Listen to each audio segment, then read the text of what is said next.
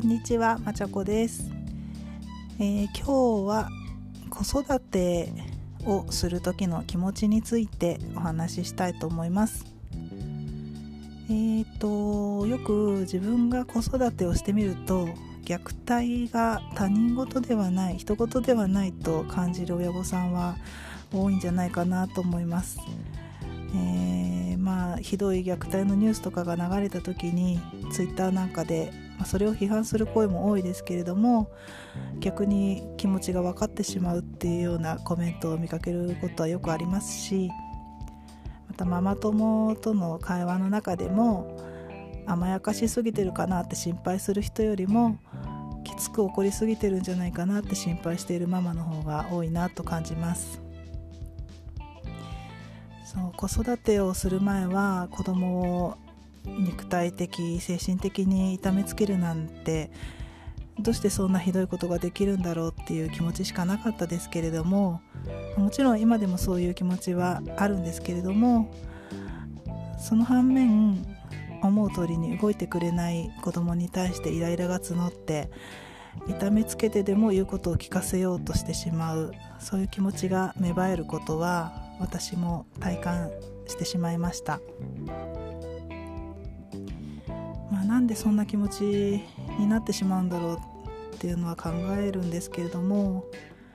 親っていうのは子供を育てるしつける義務を持っているし、うん、人として生きていく上で正しいことを教えてるんだっていう自分の正しさを正当化しやすいですよね。でそれと同時に子供より自分の方が圧倒的に肉体的にも社会的にも強い力を持ってるので両親さえ捨ててしまえば簡単に押さえつけることができるっていう気持ちがあるなって思います。で、まあ、昔は割と多かったあの行き過ぎた家庭教育だったりスパルタ指導、ね、部活動なんかも今では NG とされてますけれども割と自然と自分の中にも弱いものを力で押さえつけるような気持ちが芽生えてくるんだなっていうことが分かってちょっと怖いですね。うん、ということで、えーと、私の子育て期間はまだ7年間ですけれども子育てをしていく中での気持ちの変化を残しておきたいなと思って、えーと、今日は録音してます、えー、あくまで私の場合ですけれども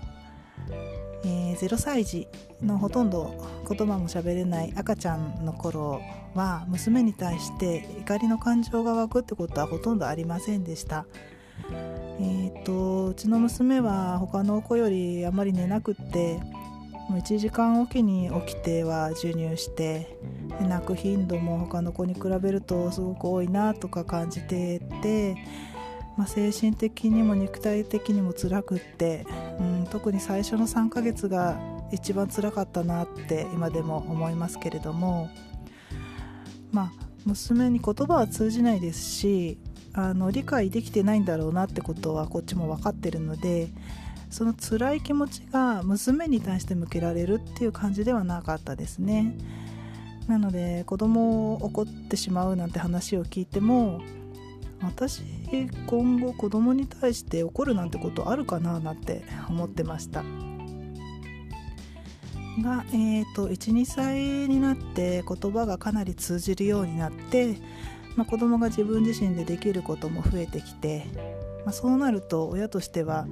言えばできるって思ってしまうので、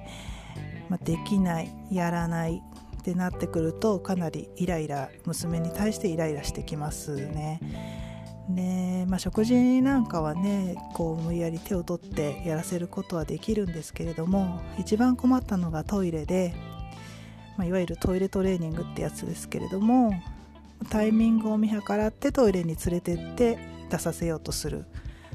がどんなに待っても出してくれない。で諦めておむつとかパンツを履かせるとそこで出すと。もうそれを何度も何度も繰り返してね、トイレに無理やり座らせるところまではもちろん強制的にできるんですが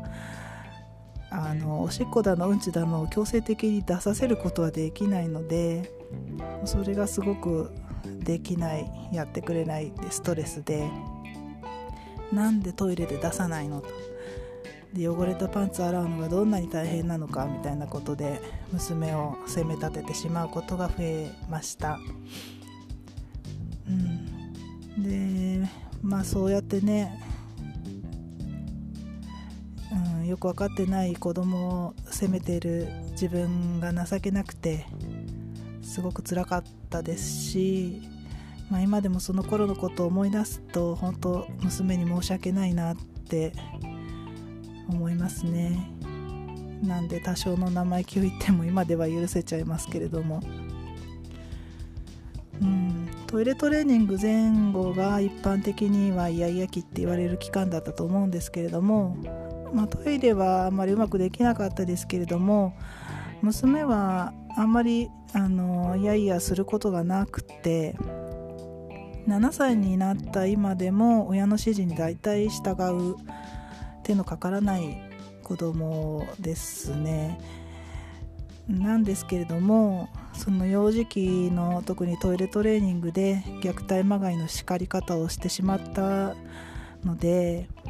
その時に私が娘に対して与えた恐怖心から反抗しない子供になってしまったんじゃないかなって不安に思うことがあります。うん、なので今はまあ絶対にダメなことを許可するわけにはいかないですけれども、えー、まあ、親が口を出すとそれに素直に従うだけの子供になってしまいそうなので今はなるべく指示をしないように心がけて自分で考えて行動するように放置するっていうか、まあ、ちょっと距離を置いて見守るようにしてみてます。学校で書いてくる計画帳は基本的に私はチェックしないですし、まあ、宿題何があるのかなとかもチェックしないですし学校の準備も手伝わないですね、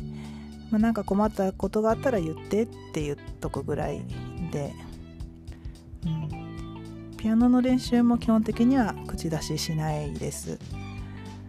まあ、めっちゃ痛くて我慢してますけれども毎日。まあ7歳なのでね一人で自分のことができる年になったと言われればまあそれまでなんですけれども今は親が少し距離を置いて見守るっていう体制の方がうまく物事が進む気がしてます。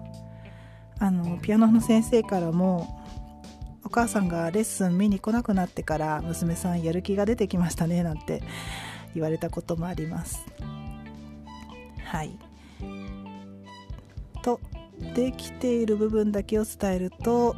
今は良好な親子関係のような言い方になってしまいますけれども、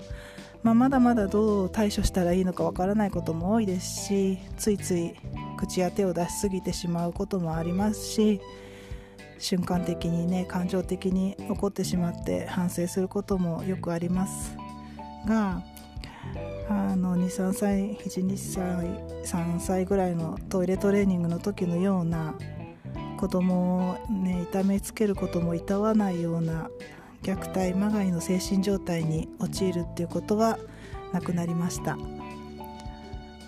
まあまだ7年しか経ってないのにもう娘と距離を置いた方がいいなんてちょっと寂しい気もしますけれども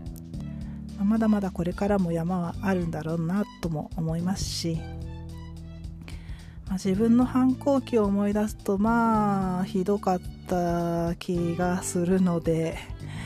同じ血を引いた娘の思春期怖いななんて今からちょっと思ってます。